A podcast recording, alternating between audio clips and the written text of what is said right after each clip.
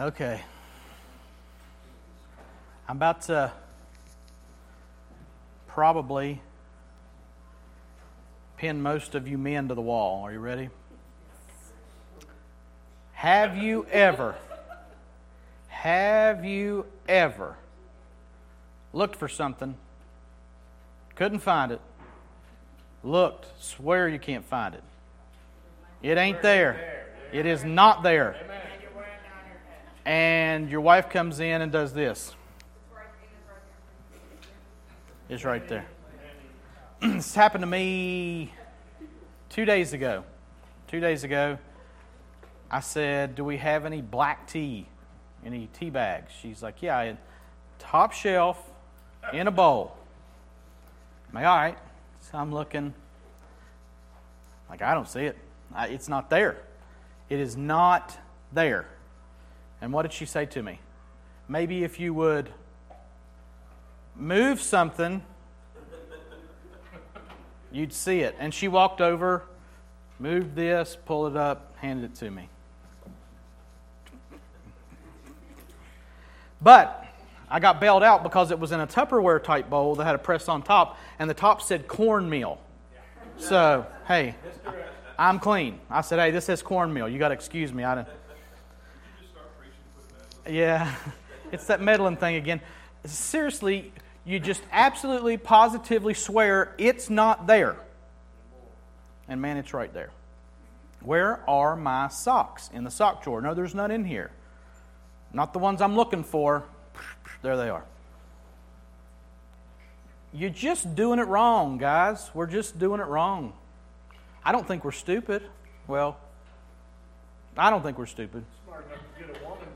We're smart enough to have somebody find it for us, right? But seriously, you just do. We're, we're doing something wrong, and uh, you know, you know, people talk about male pattern baldness. I think there's a male pattern blindness. You know, we just literally don't see it. Because seriously, how could you look so hard? And there have been times I'm like, I am not asking her where this is. I'm going to find it. She told me it was in the refrigerator on the top shelf behind the milk. I move the milk, I don't see. And then she comes in and it's behind the milk. I think there's some sort of weird black magic going on here. It's like, poof, aha, there it is. And I'm going, what? It's a common condition. And it, for whatever reason, it does seem to be peculiar to men. But what we're going to talk about today is somebody who just knew that they knew that they knew something was there and it wasn't. If you have a Bible, we're going to be in Romans chapter 10. It's the first time I get to say that in our journey through Romans, we've been through chapters 1 through 9, which is really hard to believe. I'm looking for my notes. I'm like, where's my notes? I'm up here lost without my notes. Mandy stole them. They're just right there, Mandy. You should have just pointed them out to me. but we're going to be in Romans chapter 10. And I want to just briefly recap what we did in Romans chapter 9. Anybody, let me tell you what, Romans chapter 9, I was kind of hesitant about, but dadgummit, that's good stuff. Romans 9 was good. Uh, exciting, encouraging. And Romans 9 was about election. Romans 9 was about God's sovereign choice. God being the only true, free, moral agent in the universe. God chooses, God elects. And that's good news. And what we're going to talk about in chapter 10, mm, two couple, kind of three things bunched in together in chapter 10. in chapter 9, we saw that not all Israel was saved. Why? Because of God's election. Because God said, I'll have mercy on whom I'll have mercy, I'll harden whom I harden, I'll create vessels for honorable use, I'll create vessels for dishonorable use. And the clay has nothing to say. That was what Romans 9 was about. Now, what Romans 10 is going to be about is going to be about Israel's role in their not achieving salvation. We looked at God's role. Now we're going to look at Israel's role. We're going to, chapter 10 is about Israel's failure. Chapter 10 is about Israel's unbelief. And chapter 10 is about man's responsibility in the realm of salvation and what it means and, and how do we reconcile God's sovereign electing free will and man's responsibility. And I said uh, a couple weeks ago, what we're going to see in chapter 10 specifically is that Paul, in chapter 10, does not put these two doctrines at odds with one another, which is what we always tend to do. It's either election or free will, it's either election or man's choice. Paul has absolutely positively no problem in putting them up beside each other concurrently and saying we're going to see them both. So that's what chapter 10 is going to be about. We're going to start today, and we are still in our, let's see, this would be our fourth uh, point of our outline. Point one was seeing the need for being right with God. Point two was justification by faith, the means for being right with God. Point four was blessings, the results of being right with God. And point four here is vindication, sovereignty, and who is right with God. So that's where we're at in as we're in this vindication point is Romans 9, 10, and 11. So we're starting the middle section of that after seeing Romans 9 over the last several weeks. so, if you would, stand with me. We're going to read Romans 10, 1 through 4 this morning. And we'll just dive into it verse by verse. Brothers, my heart's desire and prayer to God for them is that they may be saved. For I bear them witness that they have a zeal for God, but not according to knowledge. For, being ignorant of the righteousness of God and seeking to establish their own, they did not submit to God's righteousness. For Christ is the end of the law for righteousness to everyone who believes. Let me pray. God, we this morning gather here. Some of us have been made righteous. And if we have not been made righteous, we are not righteous. And God, as we seek to establish our own righteousness, I pray that you would arrest us. I pray that you would stop us in our tracks and show us that Jesus Christ is the end of the law for righteousness to everyone who believes. And that we would know what that means. And by the power of your Spirit, we would understand, comprehend, and live out your word. We need your help, Holy Spirit, and we know that you give it. And we're thankful for that in Jesus' name. Amen. You can be seated. Thank you.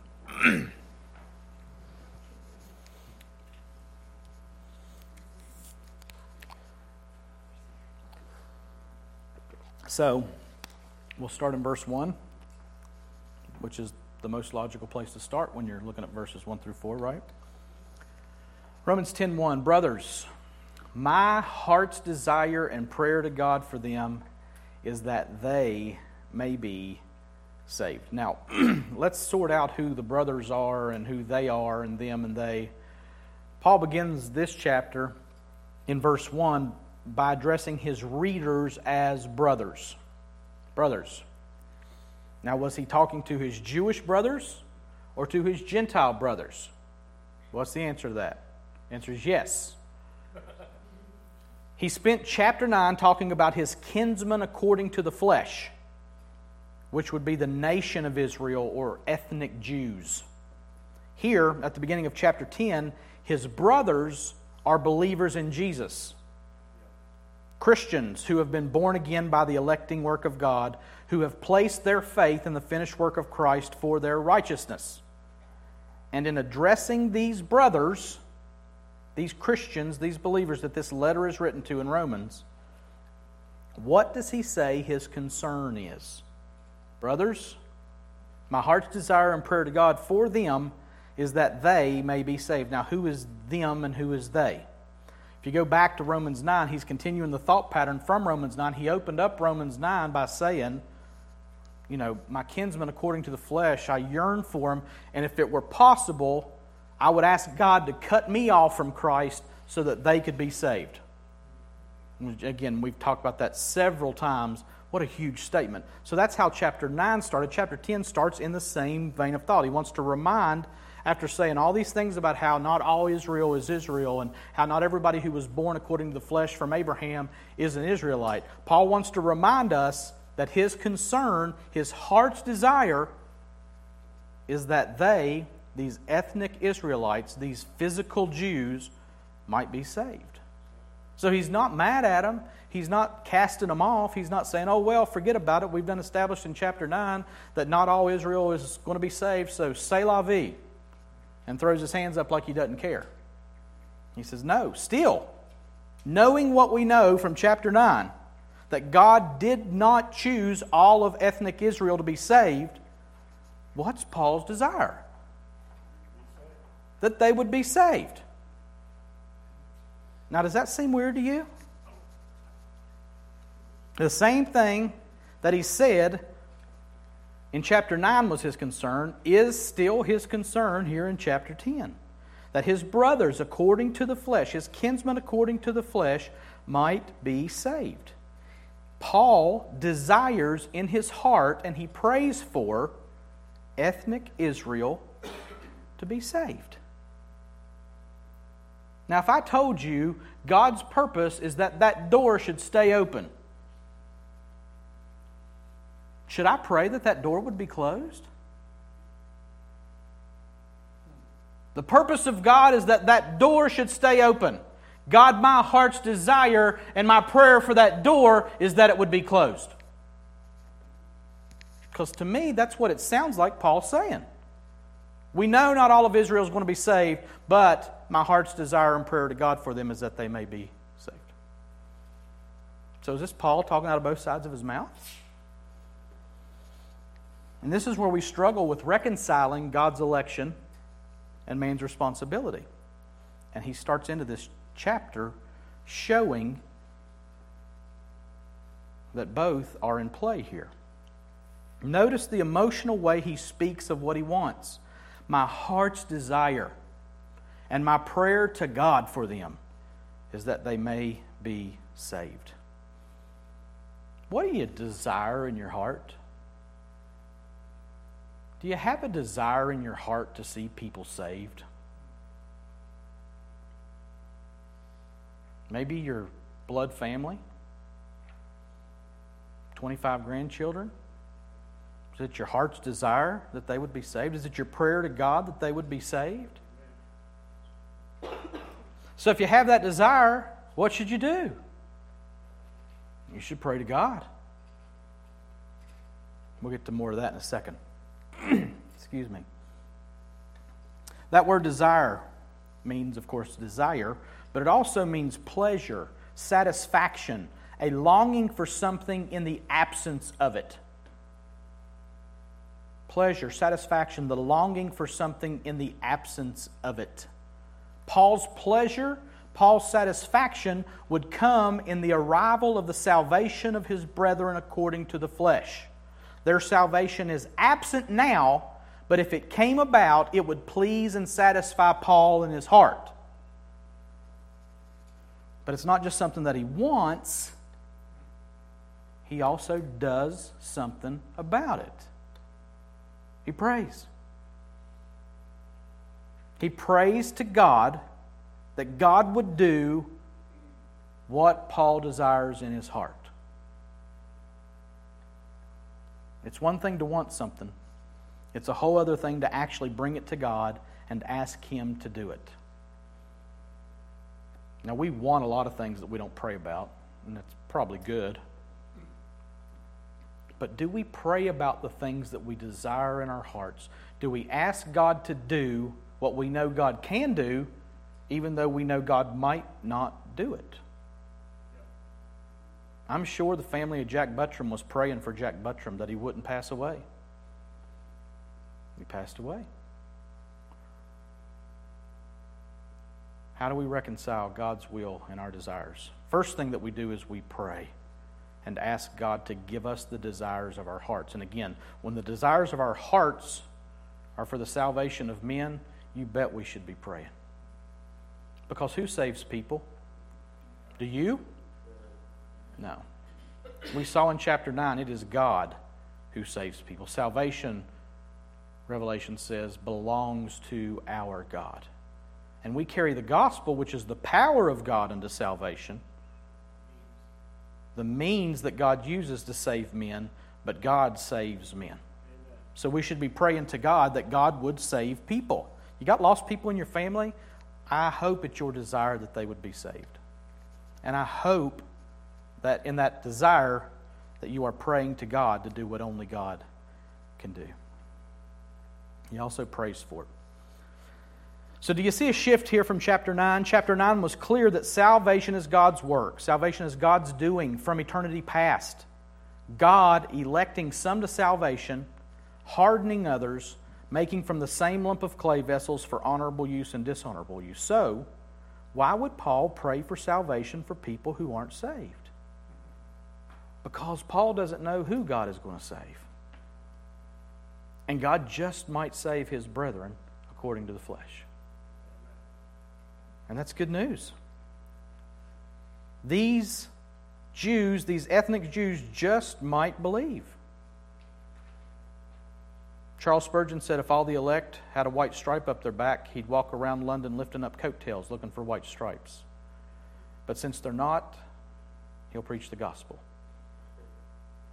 And that's good news. That's, that's, that's our role. That's our, I don't know who God's going to save, but I know that He has commanded me to preach the gospel to every creature. I do my part, God does His part. That's how this works. God just might save these kinsmen according to the flesh. They might believe. And it's true that Paul had pointed out that not all ethnic Israel has been or will be saved, but that doesn't mean he knows who will be and won't be. So what does he do? He prays that they might be saved. And in his heart, he desires that they would be saved. So why not take that to the one who can save them? I can't find my socks. Honey, there they are. Great. I'm glad I asked you because I couldn't find them. And that's what Paul's saying here. He wants them to be saved. It is his desire, so he takes that desire to God in prayer, praying that his ethnic brothers would be saved by the miracle working power of God. That's not all Paul does. Paul also preaches the gospel. He says he is under compulsion to preach the gospel. Woe is me if I do not preach the gospel, he said. So it's not enough. Okay, God, I'm going to pray that people get saved. And he doesn't say that here, but this whole letter is him preaching the gospel. So that's what he's done. If you, if you remember back in chapter 9, we said that everything that was said in chapter 9 flowed from Paul's desire to see people saved. And since he had a desire to see people saved, he preached the gospel. So that was clear back then. It's just as clear here. Excuse me. So is Paul praying that God would change his plan and save people that he wasn't going to save? Mm. He said not all Israel would be saved, but I pray that all Israel would be saved. Is he praying that God would change his plan and save people that he wasn't going to save? I don't think so. But he is calling for God to work in our seen world, S E E N, in the world that we see. And he's calling on God to do what Paul's heart desires so that takes from what's in here and puts it out where we can see it, where it's tangible. Which lays a good foundation for how we should approach what we do when we desire to see people saved. We should intercede and pray and ask God to change things in our world. Don't like the way things are in the world? What should you do? Pray about it. And that sounds like real basic Christianity, but I don't know about you, but I'm not doing so well there. I'd rather stand and curse the darkness than go to God and ask Him to change it through me as I preach the gospel to every creature. Now we'll see that more in application, but let's move on. Verse 2. For I bear them witness that they have a zeal for God, but not according to knowledge. What a verse. Who's the them? Ethnic Israel, physical Jews, people that were born according to the bloodline, the physical bloodline of Abraham. And this is a really big verse in our progression in chapter 10. This sets a, a, precedent for the rest of chapter 10. Paul wants the ethnic Jews to be saved. And here he says he knows and he can testify to the fact that these Jews have a zeal for God. Now, he doesn't say a God. He's not talking about Baal or Asherah or Allah. He's talking about Yahweh, the God of the Jewish people. He can say that he knows and can testify. He would put his hand, in our vernacular, on a Bible, raise his right hand, and say, I solemnly testify to tell the truth, whole truth, nothing but the truth, so help me God. These people have a zeal for God. Now be careful. The word zeal means excitement of mind, fervor of spirit, ardor in embracing, pursuing, defending anything, zeal in behalf of for a person or thing, the fierceness of indignation, punitive zeal, an envious and contentious rivalry, and a jealousy. These people are zealous for God. They're jealous for God. They have a righteous indignation against those who do not know and who do not treasure and who do not love God, who do not walk according to His statutes. If you were an ethnic Jew, your whole life was built around knowing and pursuing God and His truth. Let me give you an example from a quote from John MacArthur. He says, Men must know truth, but they find it so elusive. Pilate even said rather sarcastically, What is truth? as if he had long before abandoned any hope of finding it. But no folks on the face of the earth ever made a more extensive, constant effort to find the truth, seemingly, than the Jews. He goes on to say, they occupied themselves in an effort to understand God's truth. They pursued knowledge about God as a way of life. If you were a child born into the Jewish religious culture, you would begin from your very early years to learn the Old Testament, to learn the tradition, to learn the commentaries on Scripture, so that you might not only know, but understand the truth. And he finishes the quote by saying, You would be educated from your youth all your life long in what they believe to be the truth zealous for God, pursuing God through the scriptures that they had, which were written by the very hand of God at one point, handed down through the generations orally and on tablets and on scrolls. And one of the things that stood out to me in that quote from MacArthur is that they pursued knowledge about God as a way of life if anyone on the face of the earth was pursuing and was passionate about the God of the Old Testament, it was the Jewish people. The Romans didn't care about Yahweh. The Babylonians, who had conquered them earlier, didn't care about Yahweh. The Assyrians mocked Yahweh. The only people on the face of the earth who were zealous for the traditions and the laws of the one true God were the Jewish. Their very way of life was constructed around knowing and loving God in their minds. Paul's brethren, according to the flesh, lived to learn about God. That's what they did, that's who they were. But we've already seen, especially in Romans 3 and in Romans 9, that not all ethnic Israel has been saved. So, what good was all this pursuing and all this learning and all this passion? What good was all this zeal because it didn't save them? And why? Look at the second half of the verse. But not according to knowledge. Now, what does that mean? It's a big deal. We saw in the quote from John MacArthur that the Jews as a people pursued knowledge about God as a way of life. But here, Paul says that he can testify that they have a zeal for God, but that that zeal is not according to knowledge. So they were pursuing knowledge, but their zeal is not according to knowledge. Now, what, what's he saying? He's saying that the Jews pursued God, but that their pursuit did not have as its root, listen to me, a personal component. What I mean by that is found in the word for knowledge in this passage. There's two different words, well, there's several different words for knowledge in the Greek language, but we're going to put two up against each other. And the first one is gnosis. The G is silent. It's not gnosis. not a gnat that you smack on your arm, right? Dadgum gnats. They just gnaw on my nerves, is what they do. Gnosis. And then there's epignosis. Now, you're like, I don't care about Greek words and about gnats gnawing on your nerves. But the word that Paul uses in this verse for that their zeal is not in accordance with knowledge is epignosis. So, what's the difference between gnosis and epignosis? The root word for epignosis is gnosis, and that word gnosis is an abstract knowledge. Epignosis is knowledge through personal experience. Now, let me keep going to show you what I'm trying to say. Gnosis is reading the recipe, epignosis is making the dish. Gnosis is reading the manual from the DMV for your learner's permit. Epignosis is driving the car. I could go on and on here, but I won't. I think you get the picture. In our passage today, the Jews had pursued knowledge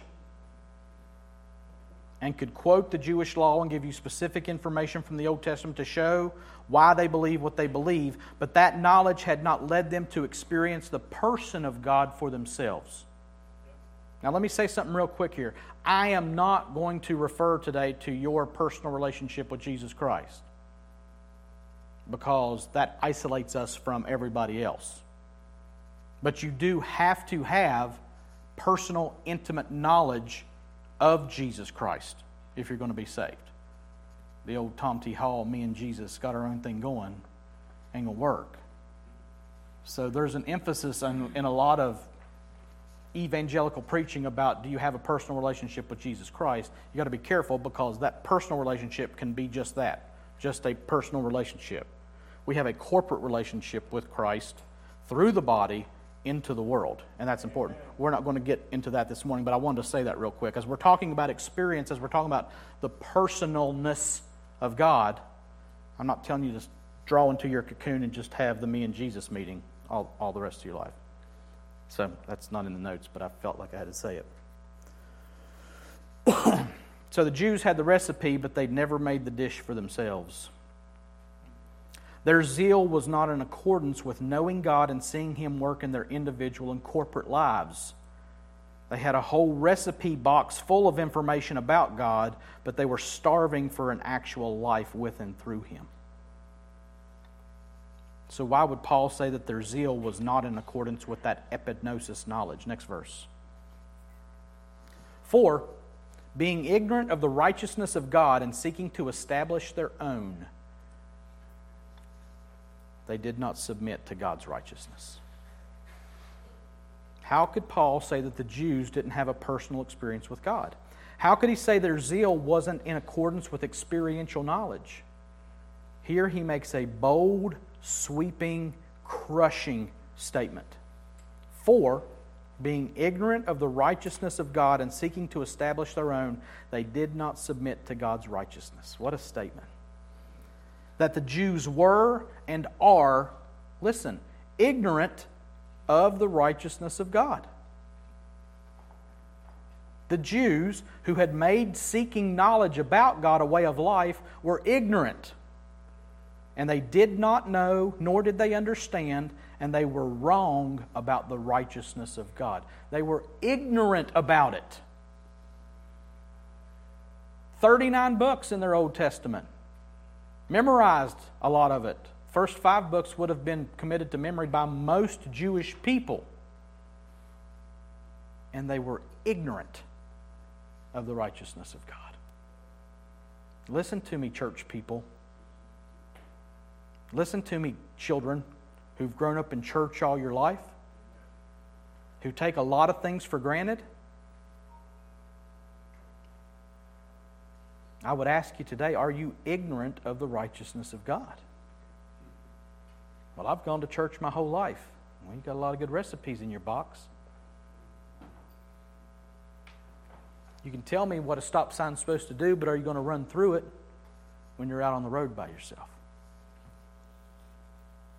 Be very, very, very careful before you point a finger at the Jews.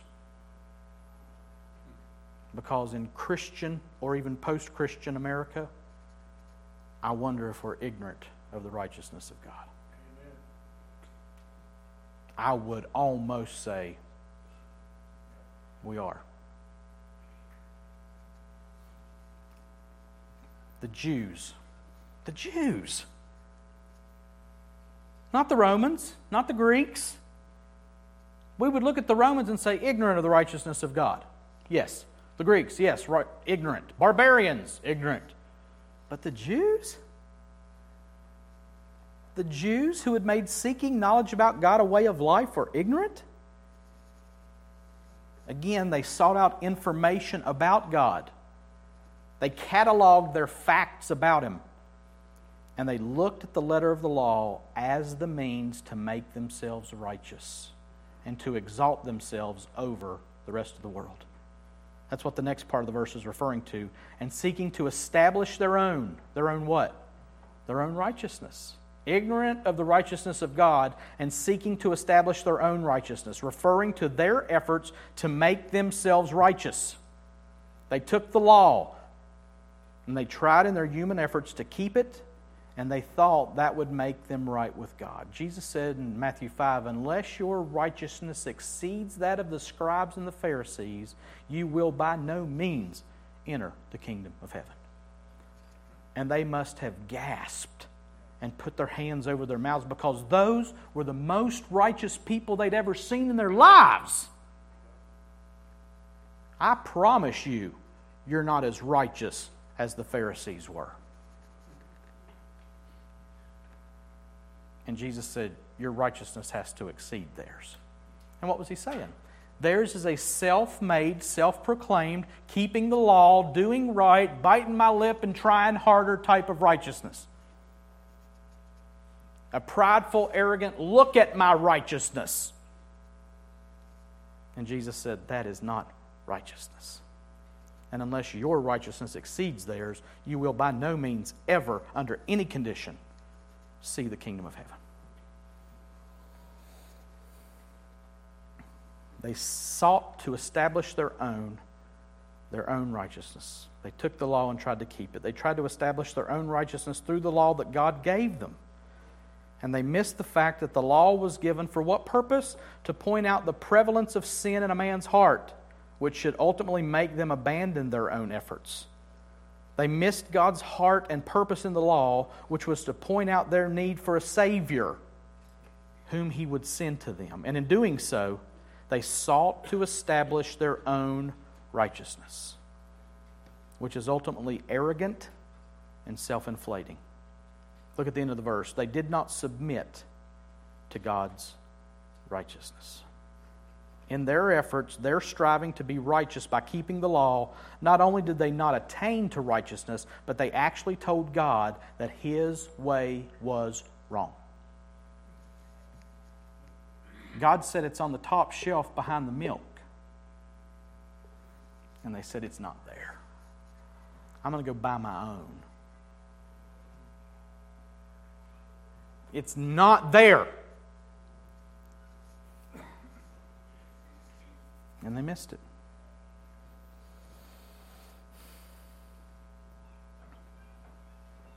God had said way back in the Old Testament to their father Abraham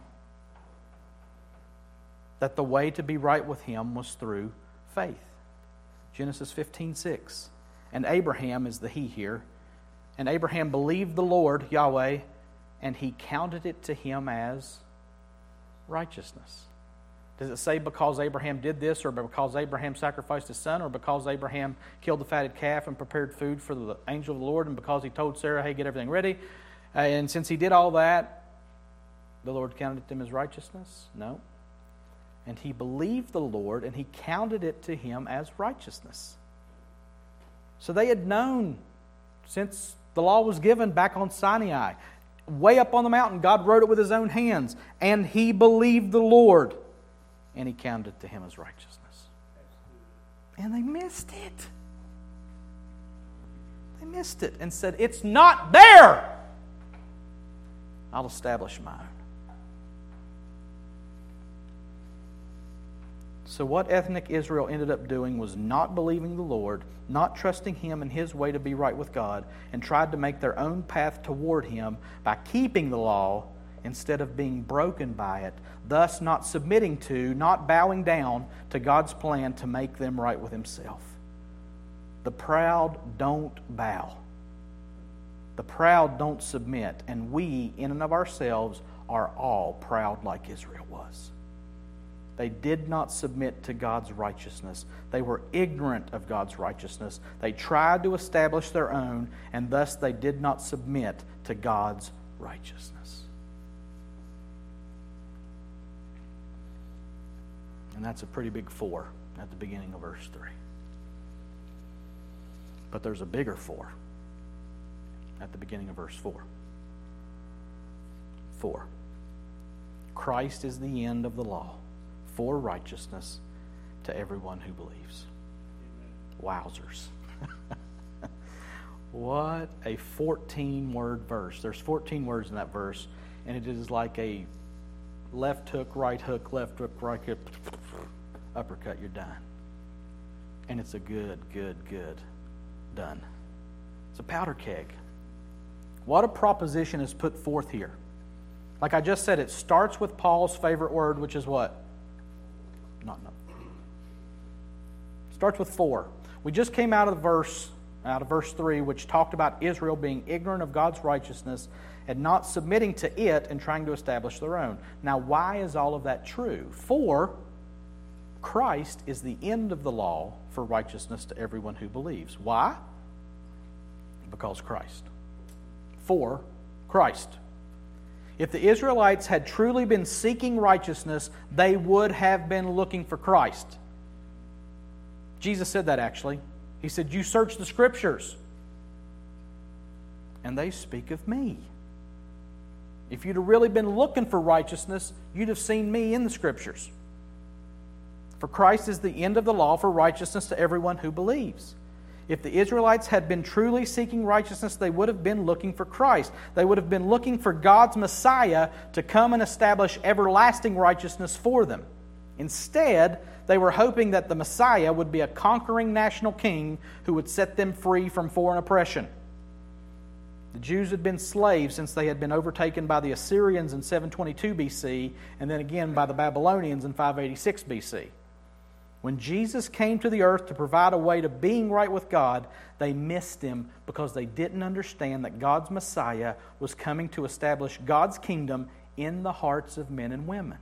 Now, yes, an earthly kingdom is coming. And Jesus is the King of kings and the Lord of lords. But his first advent, does that sound familiar to you recently?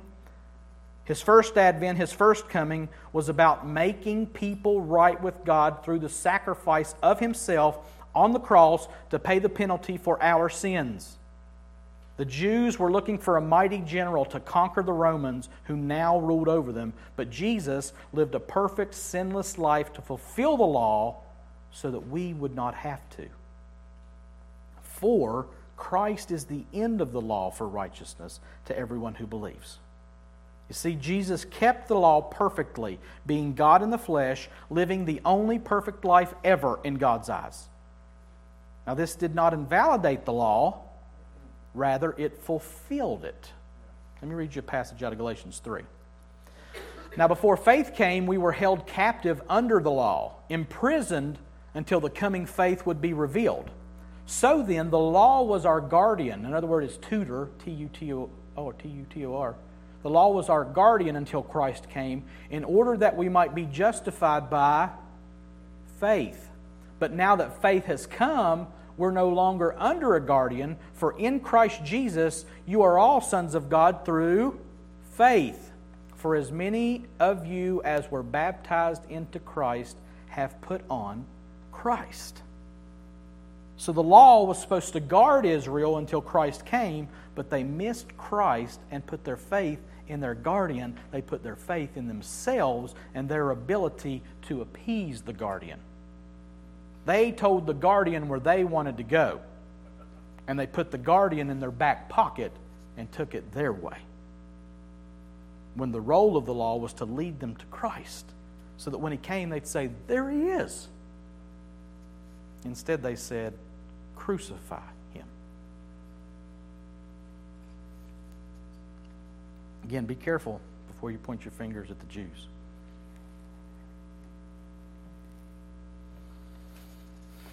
But Christ is the end of the law for righteousness. The word in there can mean the last point in a progression, or it can mean the aim or the purpose of something. And I think both those definitions work well here. Jesus is the end of the law. He didn't come to abolish it, but to fulfill it, to keep it perfectly. Also, Jesus was the aim or the purpose of the law. Now that Christ has come, we are no longer under a guardian. We don't need one anymore.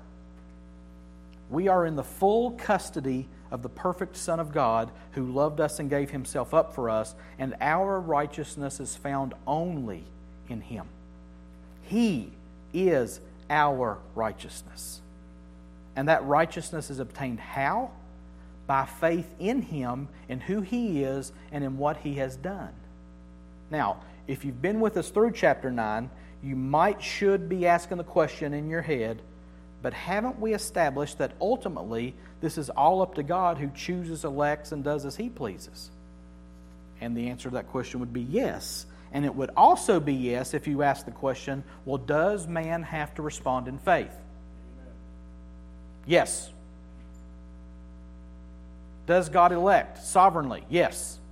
Does man have to respond in faith? Yes. Both are true. Christ is the end of the law for righteousness to everyone who. Well, well, Christ is the end of the law for righteousness to everyone who's been elected?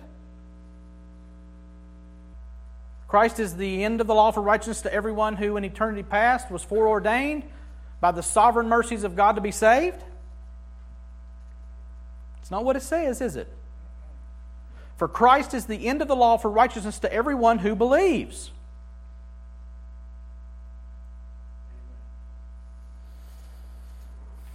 Note the emphasis. It does not say Christ is the end of the law for righteousness for everyone who is elect or chosen or anything else on God's side here. Here, the point is that man has to have and display belief in order for Christ to be the end of the law and for Christ to become someone's righteousness. And the rest of chapter 10 will show that in a few different ways. Let me, let me just give you a sneak peek of what we're going to be looking at here in a couple weeks. This is Romans 10, 8 through 11. But what does it say? The word is near you, in your mouth, and in your heart. That is the word of faith that we proclaim. Because if you confess with your mouth that Jesus is Lord and believe in your heart that God raised him from the dead, you will be saved. For with the heart one believes and is justified, and with the mouth one confesses and is saved. For the scripture says, Everyone who believes in him will not be put to shame. Amen. Now, is that clear? If you believe, if you confess, everyone who believes will not be put to shame. Now, where's the emphasis here? on your role, on your responsibility, on your part to play in this. And what is your part to play in this? You got to believe. Two wings on an airplane, right? What happens if you just got one? Crash and burn. You're not going to get off the ground with one wing. God's sovereignty, man's responsibility. Amen. Without both wings, you're never going to fly. You will not see the kingdom of heaven unless God elects you and unless you believe. Plain and simple. You say, well, explain that to me. Well, I can't. It's a mystery. And God is a God of mystery. But I know this you are commanded to believe in Jesus for your salvation. Amen. I know that. And as I proclaim the gospel, as we proclaim the gospel week after week, day after day, the call is for you to repent and believe. Well, God might not have elected me. You're not going to stand in front of God one day and say, Well, you didn't elect me. I promise you're not. You're going to bow your knee and say that Jesus Christ is Lord to the glory of God the Father, and then he's going to say, Depart from me, for I never what? Knew you. You didn't obey the commandment to believe and trust in Jesus. Without both wings, you're never going to fly. If I want to be saved, I can be saved. If you want to be saved, everyone who believes in him will not be put to shame. If you confess with your mouth that Jesus is Lord and believe in your heart that God raised him from the dead, you will be saved. Amen. And let me tell you what, when you get on the other side of that and you believe, you say, God, look what you did. Amen. That's what it's all about.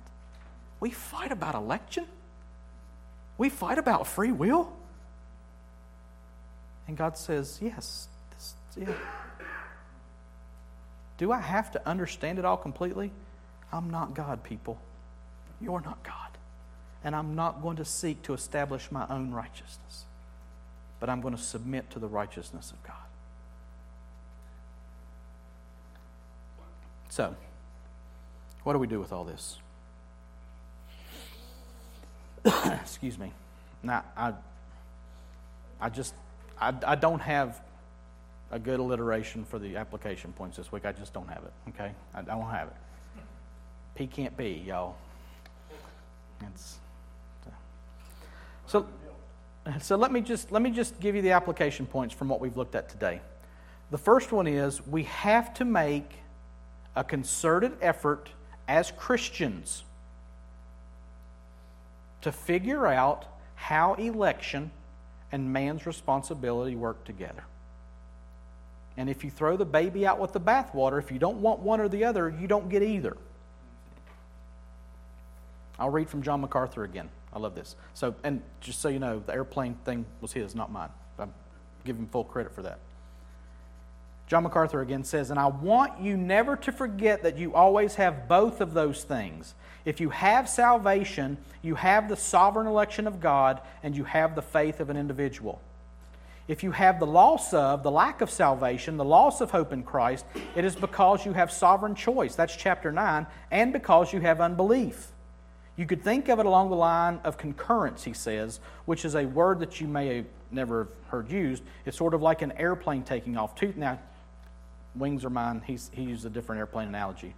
Two things are necessary for an airplane to take off. What are they? Anybody fly? Thrust and lift, absolutely. If you have lift without thrust, you don't get off the ground. If you have thrust without lift, you don't get off the ground. You have to have thrust and lift, and you have to have two wings. In an airplane, not in a helicopter. Somebody's going, You don't have to have wings in a helicopter. I know what you're thinking. I know how you people are. anyway.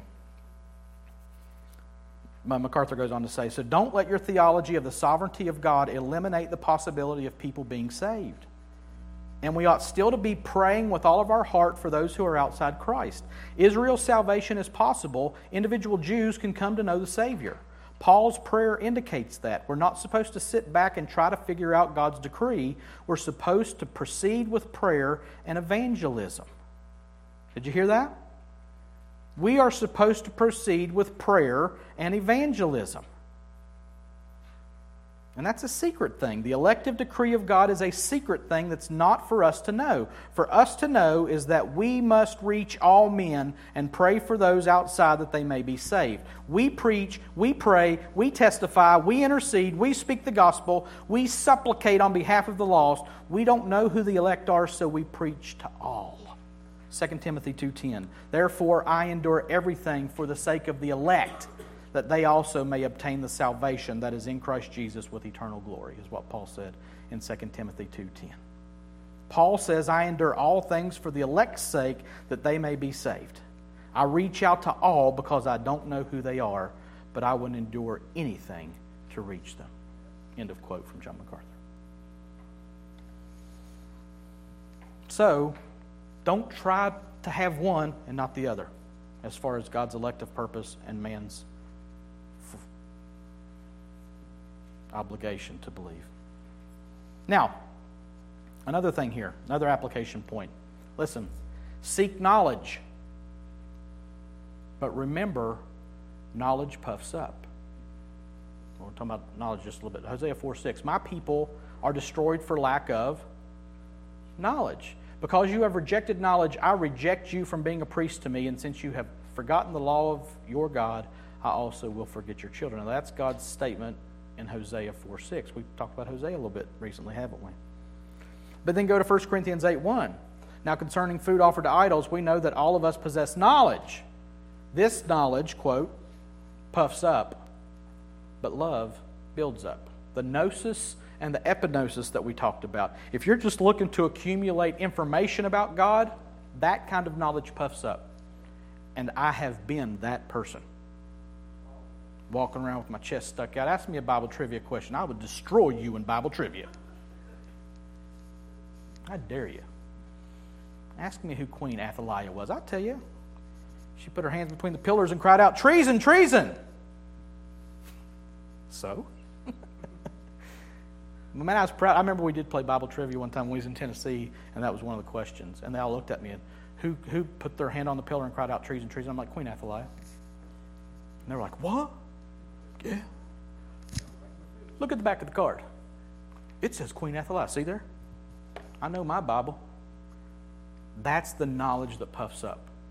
I'm not saying you shouldn't know that. You should know that. You should be familiar enough with your Bible that you know who Queen Athaliah was. But not for the purpose of saying, I know who Queen Athaliah was. Because that kind of knowledge puffs up. And if that's the kind of knowledge that you're seeking, what you're doing is seeking to establish your own righteousness. And you're not submitting to the righteousness of God. And you're never going to have a personal, experiential faith in the finished work of Christ because you are relying on your own knowledge to puff yourself up. And again, listen to me, people who have grown up in church you can have all the right answers and miss Jesus off the map. You can have the right answer to how do you get saved, but have you been saved? Is the question. Anybody ever hear of evangelism explosion? Two probing questions. If you died tonight and you were stand before God and He were to say to you, Why should I let you into my heaven? What would you say to Him? That was the second one. The first one is, do you know for sure, if you, if you died tonight, do you know for sure that you go to heaven? Second one is, if God should say to you, why should I let you into my heaven? How would you respond? You can know the right answers to those and be lost. Because you can have gnosis and not have epignosis. Epignosis is when you see that God says, He will save me if I will place my faith in Christ. And I am humbled at the foot of the cross and I say, Woe is me, for I'm a sinner. I'm undone. Not I know who Queen Athaliah is. Why should I let you into heaven? Because I know who Queen Athaliah is. I don't suggest trying that. Seek knowledge, but remember there is a knowledge that puffs up. And don't seek that knowledge. Last application point. The first one was what? We do have to reconcile in some way election and man's responsibility. The second was seek knowledge, but not the kind of knowledge that puffs up. Please listen to me, Christian. Know that God wants us to experience Him, not just know about Him. God has placed us in a body as a corporate group of people to know Him, not know about Him. What was Advent about? Advent was about a God who came near, a God who came to us. Emmanuel, God with us, not a distant deity out there somewhere, barking out commands do this, don't do this, eat this, don't eat that, wear this, don't wear that. That's not God's heart, even in the Old Testament. And people want to reduce it to that now, and they want to say, well, the Old Testament's irrelevant. No, it's not irrelevant because it's speaking to us about Christ. But he's not a distant deity up there, carved some things on a rock and said, Here, y'all do the best you can with it. Advent and Christmas was about a God who came near to us and who took flesh upon himself. And Hebrews 4:15, for we do not have a high priest who is unable to sympathize with our weaknesses, but one who in every respect has been tempted as we are, yet without sin. You want to be arrogant and rely on your own righteousness? No, thank you. I'd rather go to the high priest who can sympathize with me, who knows my weakness, yet without sin, and come to him and say, God, I am a mess. And he says, I know you're a mess. I walked where you walked. I did what you did. I felt what you felt, and I overcame it. Put your faith in me, and you will have my righteousness, not your own. And God wants you to experience the blessed, joyful peace that comes with being made right with God through the finished work of Jesus Christ. And He wants you to experience that righteousness right now, day to day, in 2017 and beyond, until we see Jesus face to face and dine at the table with Him in that day. God wants you to experience Him now, with it just getting bigger and better and brighter as every day goes by. Will you fall? Will you fail? You bet you will. And He understands our weaknesses and He intercedes for us because He is Emmanuel, God with us, not some distant deity up there.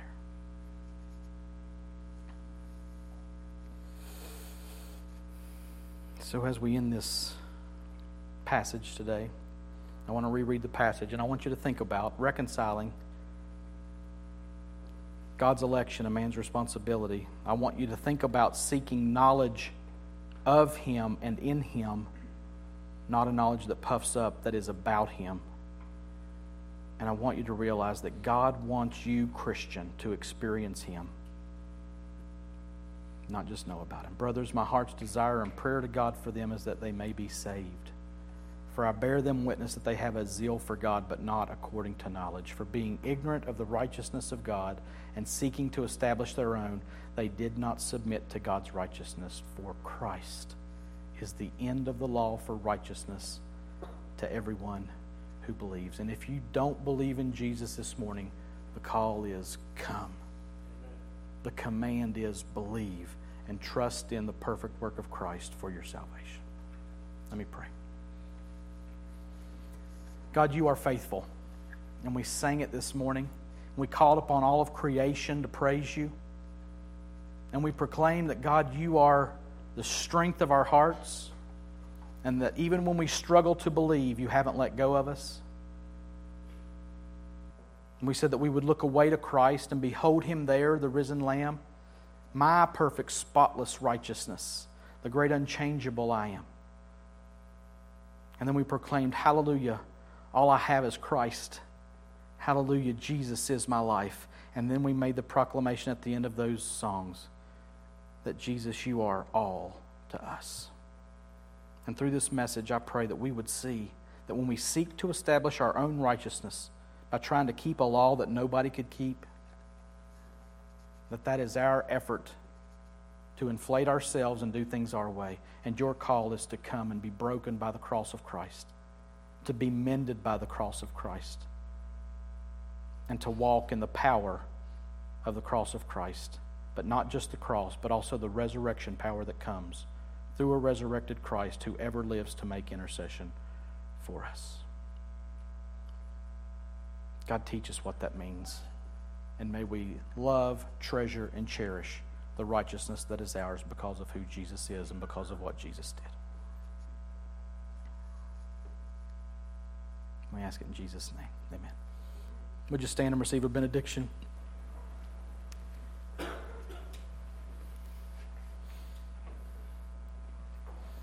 gospel's good news. now to him who is able to keep you from stumbling and to present you blameless before the presence of his glory with great joy. To the only God, our Savior, through Jesus Christ our Lord, be glory, majesty, dominion, and authority before all time and now and forever. And all God's people said, Amen. You're dismissed. Thanks, guys.